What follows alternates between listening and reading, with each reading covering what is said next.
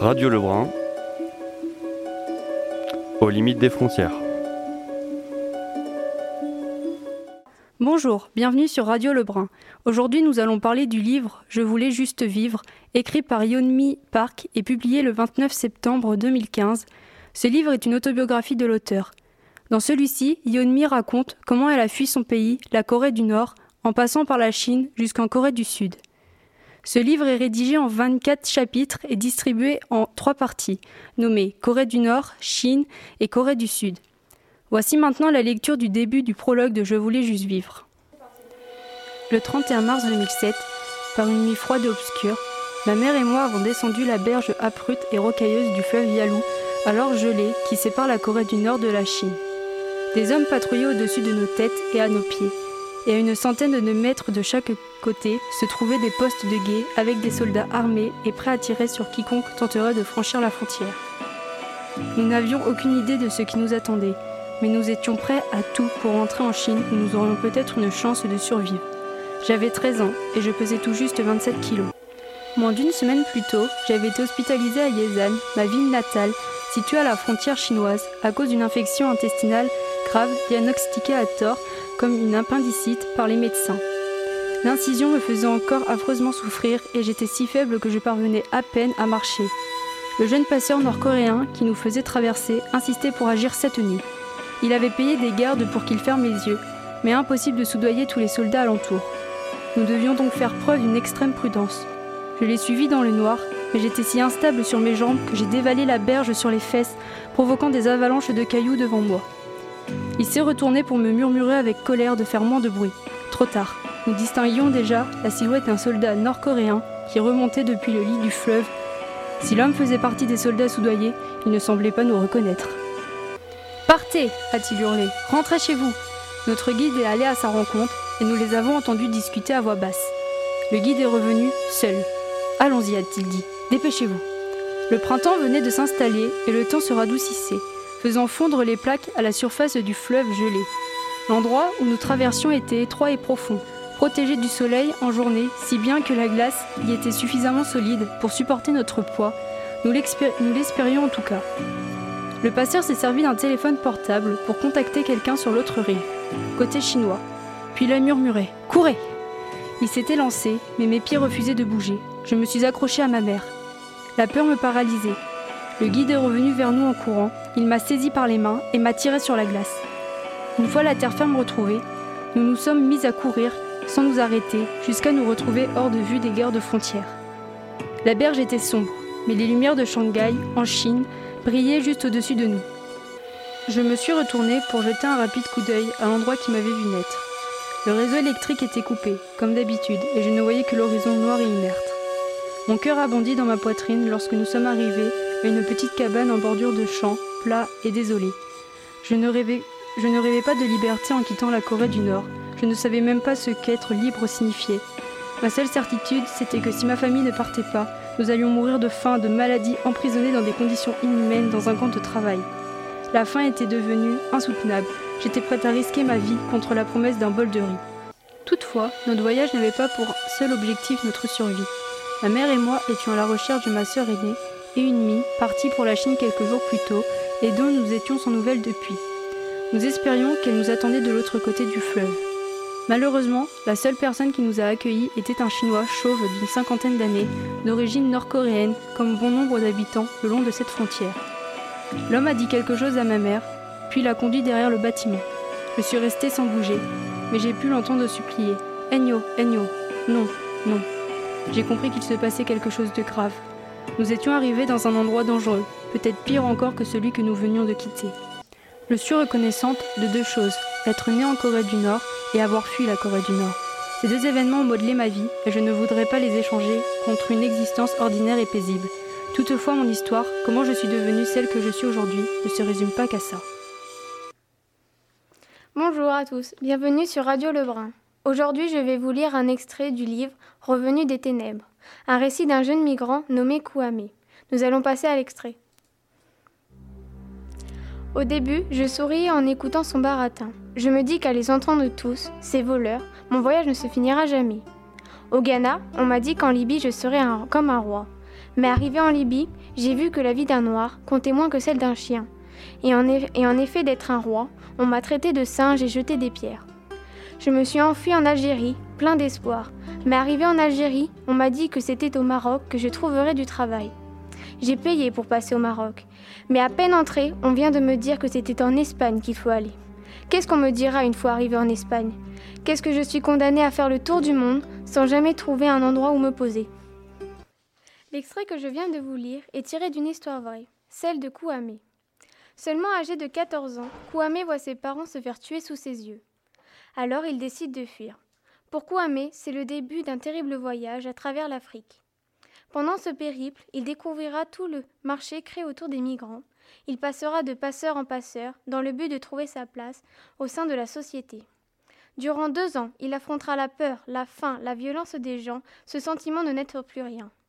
Aujourd'hui, il nous raconte ce récit bouleversant, dans le but de sensibiliser la nation sur la situation que vivent les migrants dans le monde. J'aime beaucoup cet extrait, car Kouamé arrive au Maroc, où on lui a promis qu'il trouverait du travail.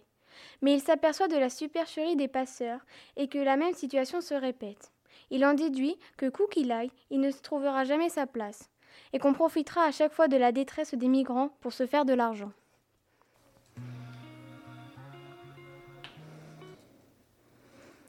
Bonjour à tous et bienvenue sur Radio Lebrun.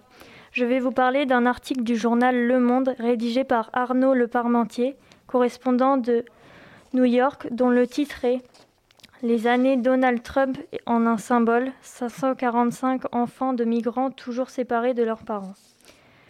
Il a été publié le 22 octobre 2020. J'ai choisi cet article car il me touche, il évoque la séparation d'enfants de, de leurs parents du fait de la migration de ceux-ci vers les États-Unis et la division de Donald Trump de construire un mur gigantesque pour empêcher cette migration, mur entre le Mexique et les États-Unis. L'intérêt de l'article est de montrer que les décisions de Donald Trump paraissent terribles, incroyables en 2020. Les limites, c'est que beaucoup de chiffres sont évoqués et peuvent perdre le, le lecteur. Mais aussi, les informations se concentrent sur les années passées alors qu'on aimerait en savoir plus sur ce qu'il se passe aujourd'hui. Les séparations des enfants de migrants clandestins de leurs parents, une mesure voulue par Trump en début de mandat, a eu des conséquences tragiques. Ce fut sans doute la période la plus contestée du mandat de Donald Trump la séparation des enfants de migrants clandestins de leurs parents.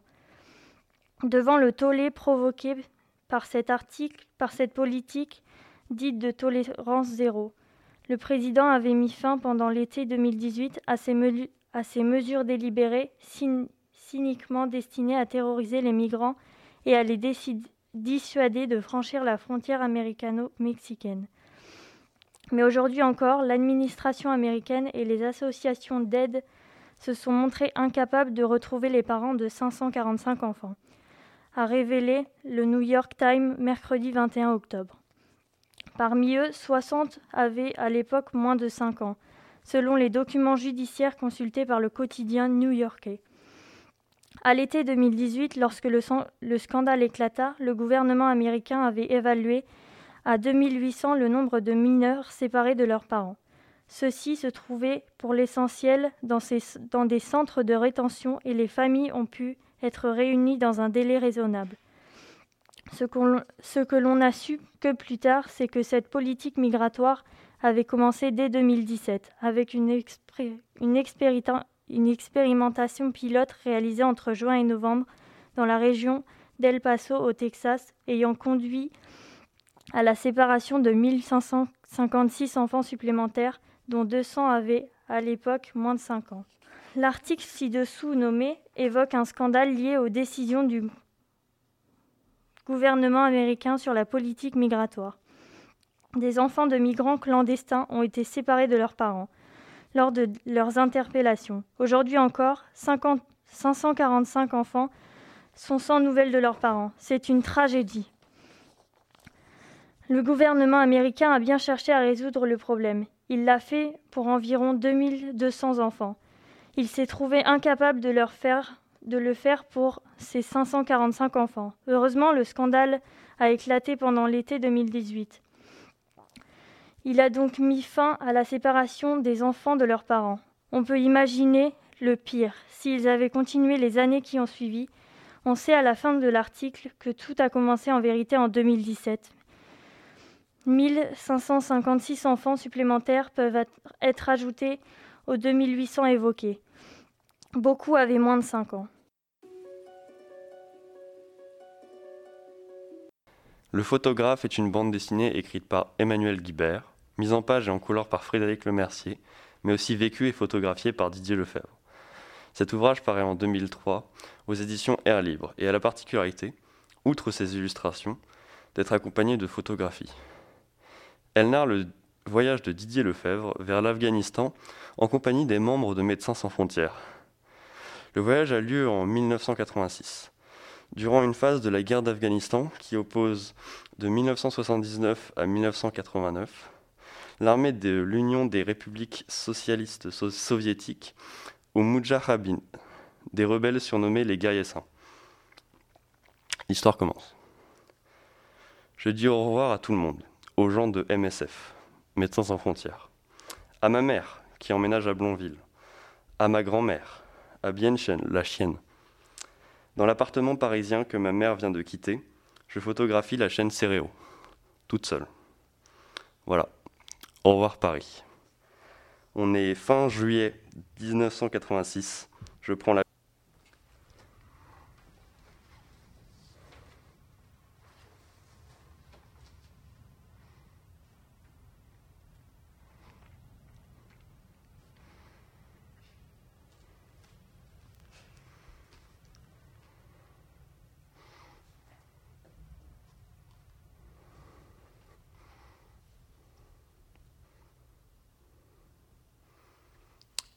Escale de nuit à Karachi, au Pakistan. Une dizaine d'heures. Je vais dans un hôtel à côté de l'aéroport. Le prix de la chambre est compris dans le billet d'avion. Mauvaise nuit, courte. Je me photographie deux fois dans le miroir. Ce sont les premières photos de ce voyage. Le lendemain, j'arrive à Peshawar. Il fait très chaud. Quelqu'un de MSF vient me chercher. Sylvie, infirmière. Il paraît que les Afghans l'appellent le Bacha, le petit garçon. Je colle mes affaires dans un rickshaw, direction University Town. On prend de grandes allées entre des maisons coloniales, avec parc et jardin. C'est le quartier de l'université, un beau quartier résidentiel. On arrive à la maison de MSF, gardien armé. J'hérite d'un matelas dans un coin de chambre. C'est la fin de l'après-midi. Tout le monde rentre boire un coup et prendre une douche. Je retrouve des gens que je connais. Juliette, notre chef de mission. John, chirurgien. Robert, Toubib. Régis, infirmier anesthésiste. Et on me présente Mahmad, qui nous accompagnera comme guide et interprète. Tous les types ont des barbes. J'ai commencé à laisser pousser la mienne en France et j'ai un début de barbe biche mais pas terrible. C'est beau, Pessavoir. C'est vraiment la ville d'Orient, grouillante, bruyante, polluée, le trafic sans arrêt. Tout est fort, les odeurs sont fortes, les bruits sont forts. Dès qu'il y a une foule, elle est énorme. Les heures de midi sont écrasantes. Habillé à l'occidental, on ne tient pas le coup. Trop chaud. Robert et Régis m'emmènent illico chez le tailleur. Ils prennent mes mesures. Pour demain, il va me fabriquer un trousseau comprenant un pantalon, une chemise très longue, un gilet, un bonnet, un foulard, des chaussures et la fameuse couverture afghane, le patou. Ici, on ne porte pas de slip. Pour que j'ai de la, de la rechange, il me fera tout en trois exemplaires. Ça coûte trois fois rien et ça présente trois avantages. Primo, je serai à l'aise dans mes vêtements flottants. Deuxio, je serai conforme à la décence islamique, puisqu'ils ont long et dissimulent bien le corps. Tertio, je me fondrai dans la foule. Chez MSF, l'essentiel du temps est occupé à remplir et sceller des cartons. Un carton doit être parfaitement rempli. Rien ne doit jouer à l'intérieur. Ils vont être tellement malmenés pendant l'expédition que le contenu d'une boîte de comprimés, si elle bougeait un temps soit peu, serait réduit en poudre. En cas de chute dans une rivière, et cela arrive, Tout doit être soigneusement enveloppé dans du plastique imperméable. Et puis encore, entoilé, cousu, ficelé. Enfin, chaque carton est immatriculé et stocké. Ça prend des jours. Des Afghans nous aident. Et parfois, c'est la récré. Ce soir, dans University Town, il y a une panne de courant.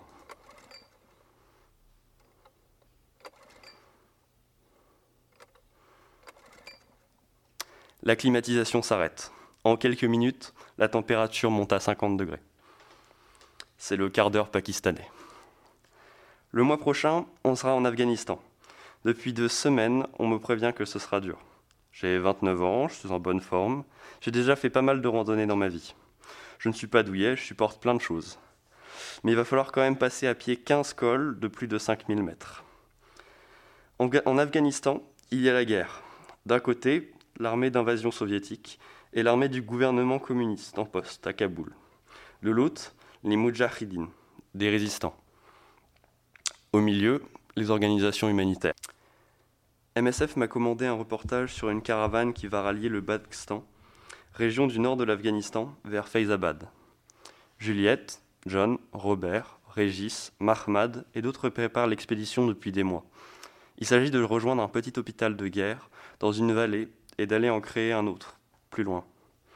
Il va falloir constituer la, caravane, acheter les ânes, les chevaux, engager l'escorte. C'est le boulot du mois qui vient. Après, on partira. Si on pouvait prendre des véhicules et emprunter les routes, ce voyage serait l'affaire d'une journée. Mais les routes sont tenues par l'armée gouvernementale et par les Russes. En coupant à travers les montagnes et en contournant tous les postes, on mettra trois semaines, si tout va bien. Est-ce que je vais tenir le coup? Dans une mission humanitaire, on sacrifie d'abord le photographe.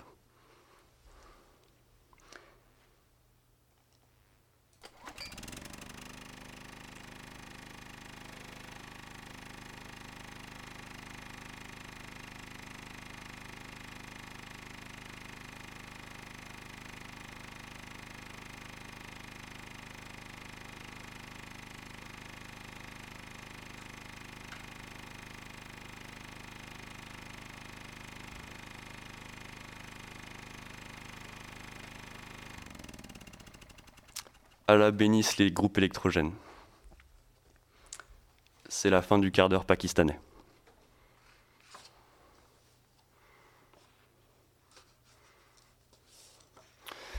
Et puis bon, c'est le départ. D'abord, la caravane, avec sa centaine d'ânes, sa vingtaine de chevaux, sa centaine d'hommes armés. il faut expliquer le système des caravanes.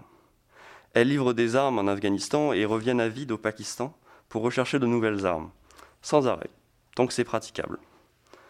Notre caravane, qui part en août et revient en novembre, sera une des dernières grosses caravanes avant l'hiver. La plupart, passent l'hiver à Peshawar, où il fait meilleur que dans les montagnes. Dès que l'école se libère, elles repartent en Afghanistan. Comme les routes sont tenues par les Russes, elles passent hors route. Toute cette organisation est assurée par la communauté afghane de Peshawar, sous l'œil bienveillant des Pakistanais.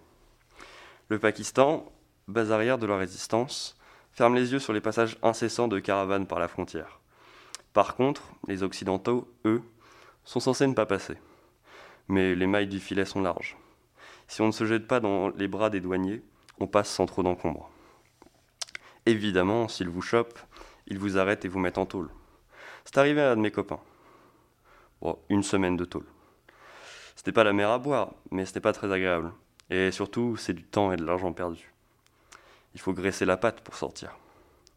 Dans l'idéal, MSF aurait voulu ne constituer que des caravanes non armées. Mais la seule solution viable est de s'agréger aux caravanes d'armes. On a donc une solide escorte. Bref, on va passer séparément la frontière.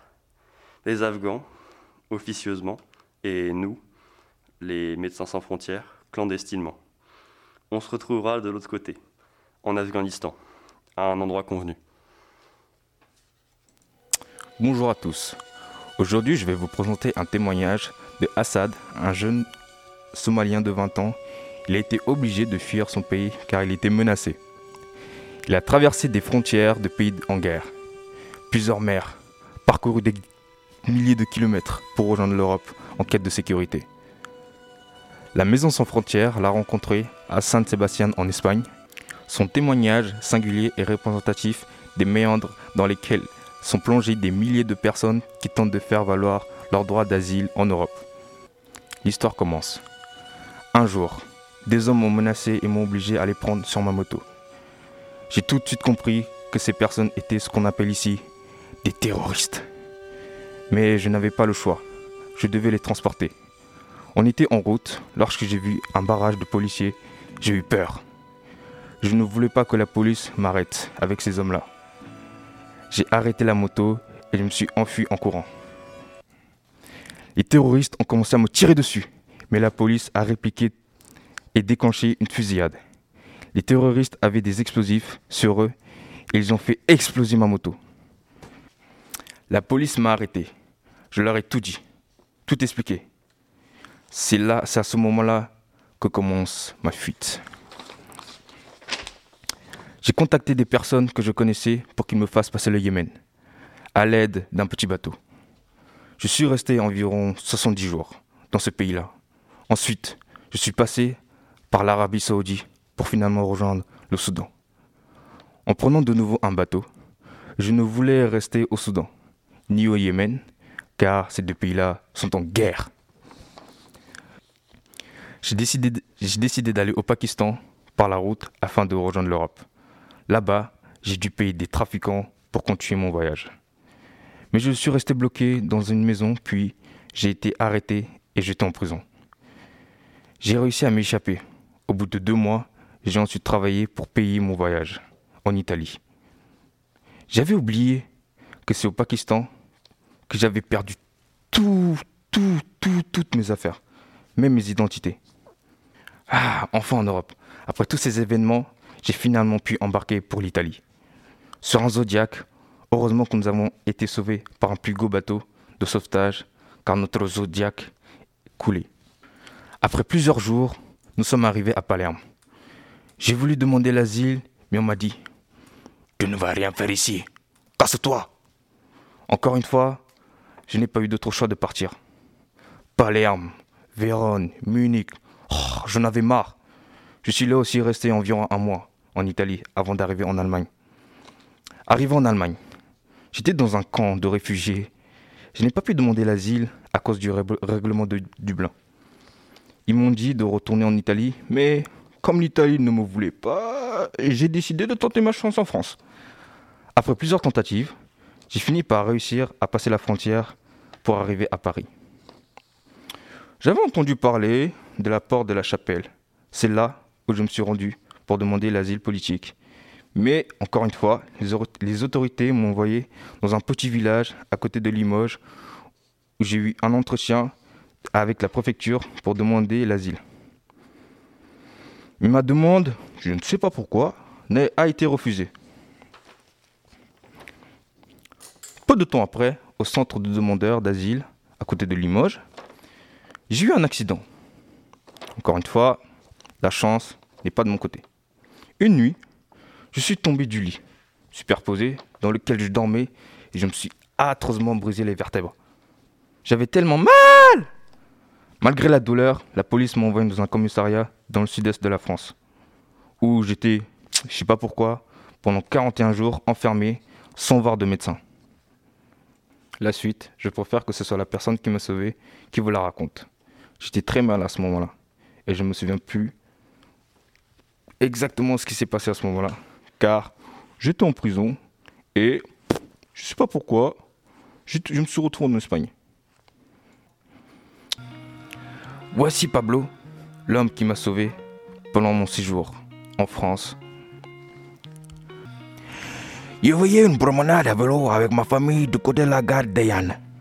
C'est là où on a rencontré Assad. on a tout de suite compris qu'il fallait qu'il aille à l'hôpital d'urgence. Mais qu'en France avait accès pour les étrangers et un général plus compliqué qu'en Espagne. On a donc décidé de ramener en Espagne à pied. De l'autre côté de la frontière, à Irum, j'ai décidé euh, d'appeler une ambulance espagnole. Mais il dit qu'il pensait que c'était une personne migrante. Du coup, il refusait. On a donc décidé de la rendre juste à côté un centre d'accueil pour les personnes migrantes à la Croix-Rouge. Mais il n'y avait personne. On a finalement croisé quelqu'un qui a bien voulu appeler un hôpital. L'ambulance est arrivée. Nous avons pu emmener Assad dans l'ambulance. Assad. Quand j'ai rencontré Pablo,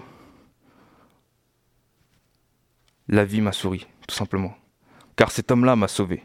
Il m'a sauvé d'une mort. Je le remercierai mille fois, mille fois, mille fois dans ma vie. C'est pour cela qu'il ne faut pas critiquer les apparences. Car il faut sauver tout le monde, même les migrants, même un handicapé, même celui qui a faim, même celui qui a soif. Le poème que je vais lire, La lettre, écrit par Didier Venturini, paru en 2009, a pour thématique la guerre.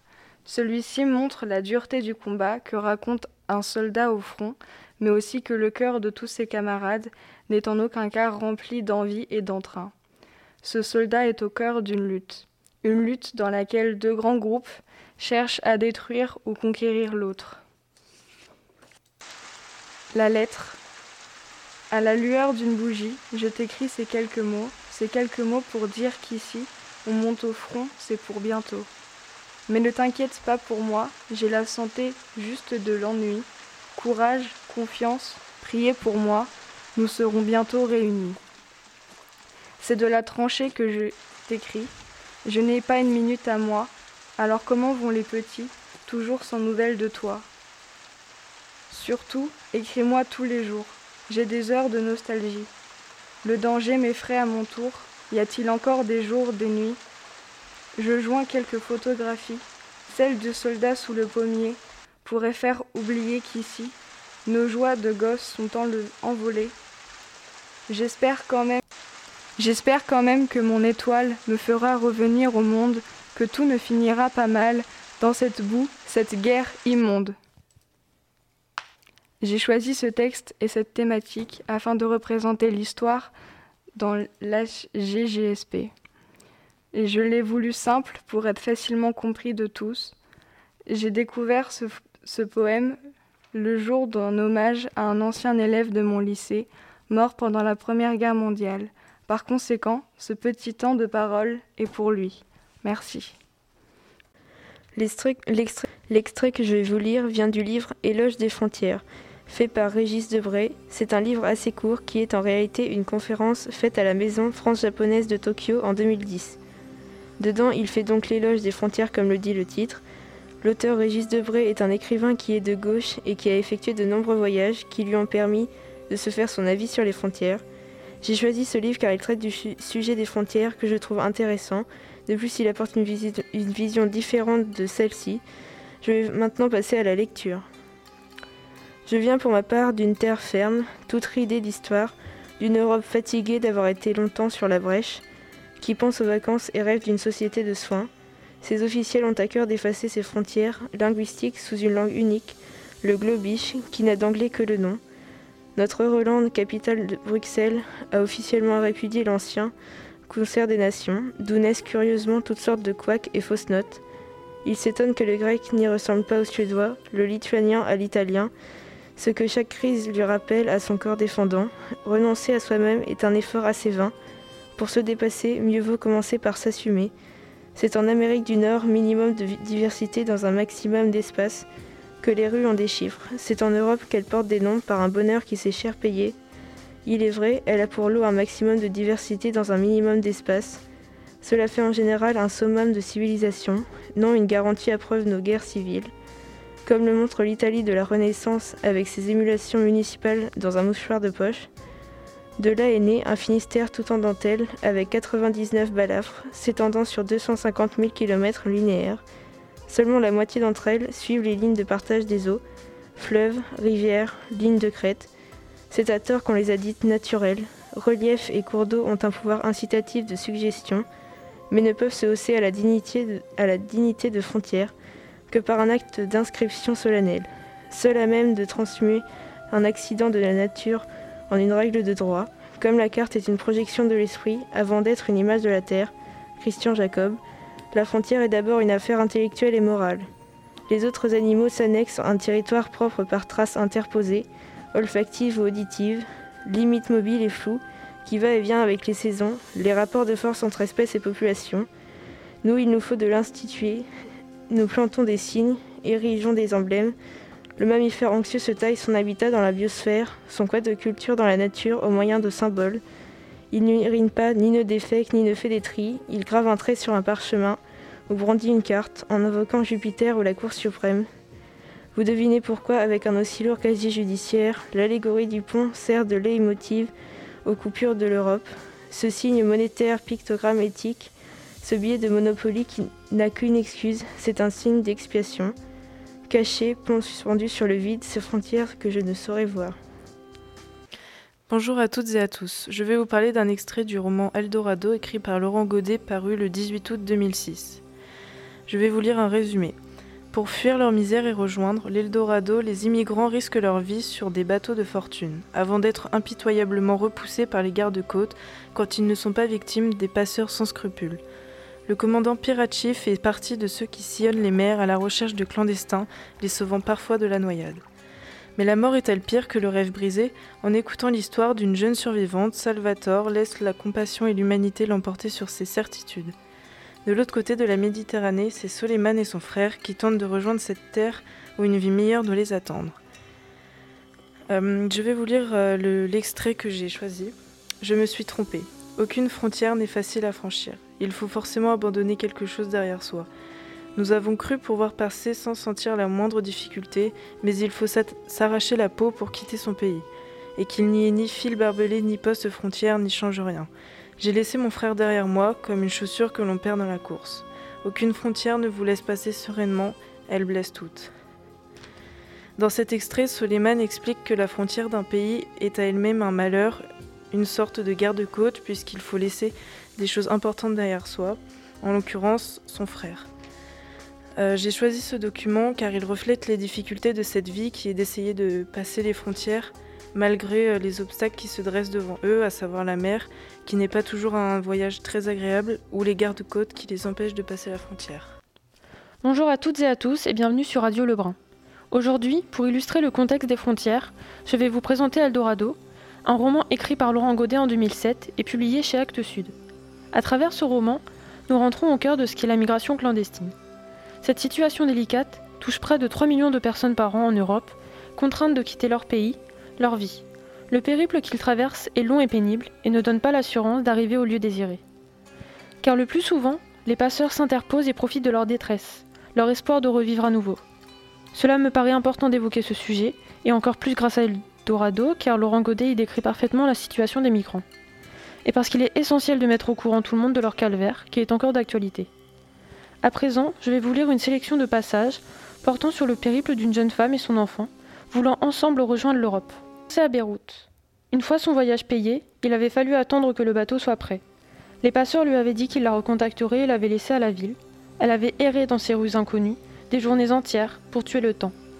La faim et la fatigue la tenaient, mais elle se concentrait sur son départ imminent. Et sur son fils, un petit garçon de 11 mois, qui pleurait dans la chaleur de ses jours sans fin. Combien de temps avait duré cette attente? Elle ne s'en souvenait plus.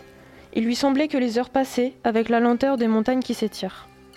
Ils levèrent l'ancre au milieu de la nuit. La mer était calme. Les hommes, en sentant la carcasse du navire s'ébranler, reprirent courage. Ils partaient enfin. Le compte à rebours était enclenché. Dans quelques heures, 24 ou 48 au pire, ils fouleraient le sol d'Europe. La vie allait enfin commencer. Mais il y eut ces cris poussés à l'aube du deuxième jour. Ces cris qui renversèrent tout et marquèrent le début du second voyage. De celui-là, elle se rappelait chaque instant. Depuis deux ans, elle le revivait sans cesse, à chacune de ses nuits. De celui-là, elle n'était jamais revenue. Les cris avaient été poussés par deux jeunes Somalis. Ils, s'étaient réveillés avant les autres et donnèrent l'alarme. L'équipage avait disparu. Ils avaient profité de la nuit pour abandonner le navire, à l'aide de l'unique canot de sauvetage. La panique s'empara très vite du bateau. Personne ne savait piloter pareil navire. Personne ne savait non plus où l'on se trouvait à quelle distance de quelle côte Ils s'en dirent compte avec des espoirs qu'il n'y avait pas de réserve d'eau ni de nourriture. Que la radio ne marchait pas. Ils étaient pris au piège, encerclés par l'immensité de la mer, dérivant avec la lenteur de l'agonie. Un temps infini pouvait passer avant qu'un autre bateau ne les croise. Les visages d'un coup se fermèrent. Elle serrait de plus, en plus fortement son enfant dans ses bras, mais il semblait ne plus rien faire d'autre que dormir. Au-dessus du brouhaha des hommes et du bruissement des vagues, le petit souffle rauque de son enfant lui faisait trembler les lèvres. Elle supplia, elle gémit. Les heures passèrent, toutes identiques, sans bateau à l'horizon, sans retour providentiel de l'équipage. Rien. La révolution lente et répétée du soleil, les torturés et la soif les faisaient halluciner. Elle était incapable de dire quand il était mort. Son esprit assommé ne pensa plus à rien. La fatigue l'envahit. À partir de cet instant, elle renonça. Elle se laissa glisser dans un coin, s'agrippa à la rambarde et ne bougea plus. Elle n'était plus consciente de rien. Elle dérivait avec le navire. Elle mourait comme tant d'autres autour d'elle, et leur souffle fatigué s'unissait dans un grand râle continu. Bonjour. Aujourd'hui, nous allons nous pencher sur le rapprochement des deux Corées.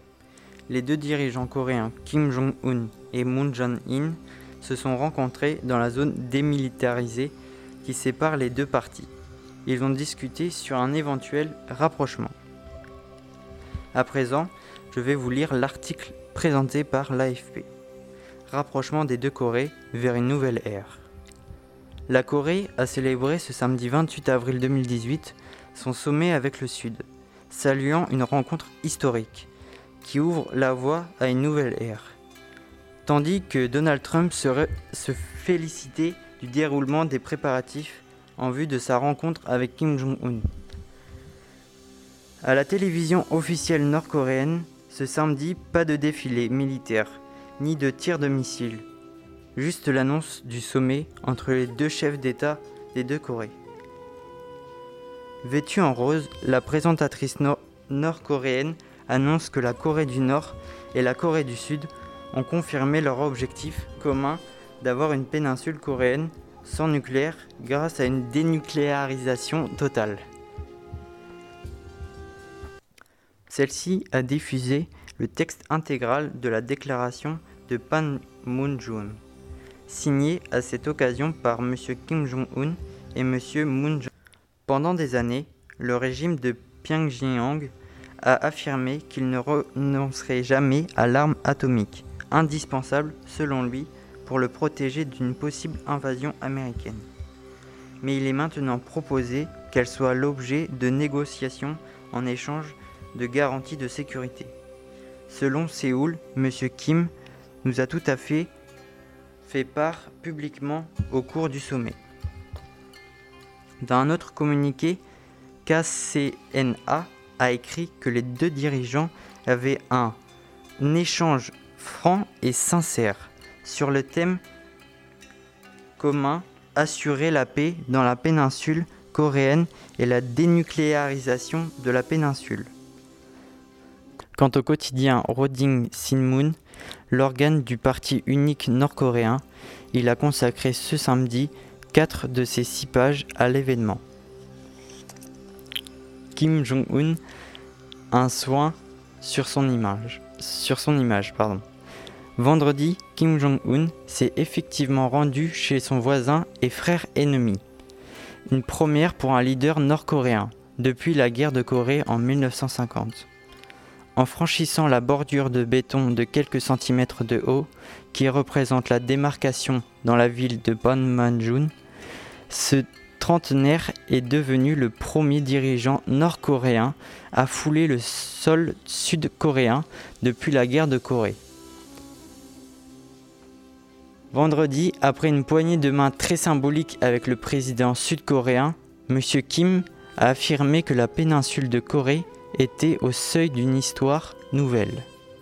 Les deux dirigeants déclarent solennellement devant les 80 millions de Coréens et le monde entier qu'il n'y aura pas de guerre sur la péninsule coréenne et qu'en conséquence une nouvelle ère de paix a commencé. Proclame M. Kim et Moon dans la déclaration de Panmunjom. Après avoir signé ce texte, M. Kim et M. Moon, dont les pays, faute de traité, sont toujours aujourd'hui techniquement en guerre, se sont donné l'accolade en termes d'une journée de chaleur, témoignage d'amitié. Ils se sont engagés à chercher à établir un régime de paix permanent et solide sur la péninsule. Espoir et prudence en Corée du Sud. En Corée du Sud, la surprise se mêle à une immense émotion et beaucoup d'espoir, même si de nombreux citoyens restent sceptiques. Même prudence du côté des quotidiens sud-coréens qui soulignent l'absence d'engagement ferme de Pyongyang sur le désarmement nucléaire. Les journaux de samedi relèvent notamment l'absence d'un engagement ferme et explicite du Nord. Il s'agit d'un pas en arrière par rapport à ce qui avait été décidé en 2005. Quand la Corée du Nord rappelle même à cet égard Chonsun, un conservateur, promettait dans un accord d'abo- d'abondement toutes les armes nucléaires et les programmes nucléaires existent et de recevoir des inspecteurs chargés de, la vérifier, de le vérifier. Vers une rencontre Donald Trump-Kim Jong-un. Reste en premier pas historique salué par tous, de l'ONU à l'OTAN, en passant par Moscou, Pékin, Washington, même Donald Trump semble adouci. Cette étape importante, ce moment, il a fallu très longtemps, de nombreuses décennies, pour y arriver. Voyons ce qui va se passer maintenant, a déclaré le président américain. Après s'être copieusement insulté en 2017, le président des États-Unis et le leader nord-coréen doivent se rencontrer d'ici juin. Dans un, dans un tweet de Donald Trump, il cite Je viens d'avoir une longue et très bonne conversation avec le président Moon de la Corée du Sud. Les, choses se passent très bien. La date et l'endroit de la rencontre avec la Corée du Nord sont en train d'être fixés. Donald Trump a aussi dit avoir informé le Premier ministre japonais des négociations en cours. Vendredi, le président américain a indiqué que deux ou à trois sites étaient envisagés pour sa rencontre avec Kim Jong-un, avant d'évoquer deux pays possibles. Il avait auparavant parlé de cinq lieux. D'après CBC News, qui cite deux sources anonymes. Les deux pays en question sont la Mongolie et Singapour. Cet article est intéressant puisqu'il ne parle pas que de la rencontre entre les deux leaders coréens et de leur discours. Il traite un sujet plus varié avec certains témoignages de citoyens qui donnent leurs avis sur cette rencontre dite historique. Mais aussi, on nous parvient la réalité qui à un certain moment était en conflit avec la Corée et qui maintenant tente de s'en rapprocher. C'était Radio Lebrun. Radio Lebrun, aux limites des frontières.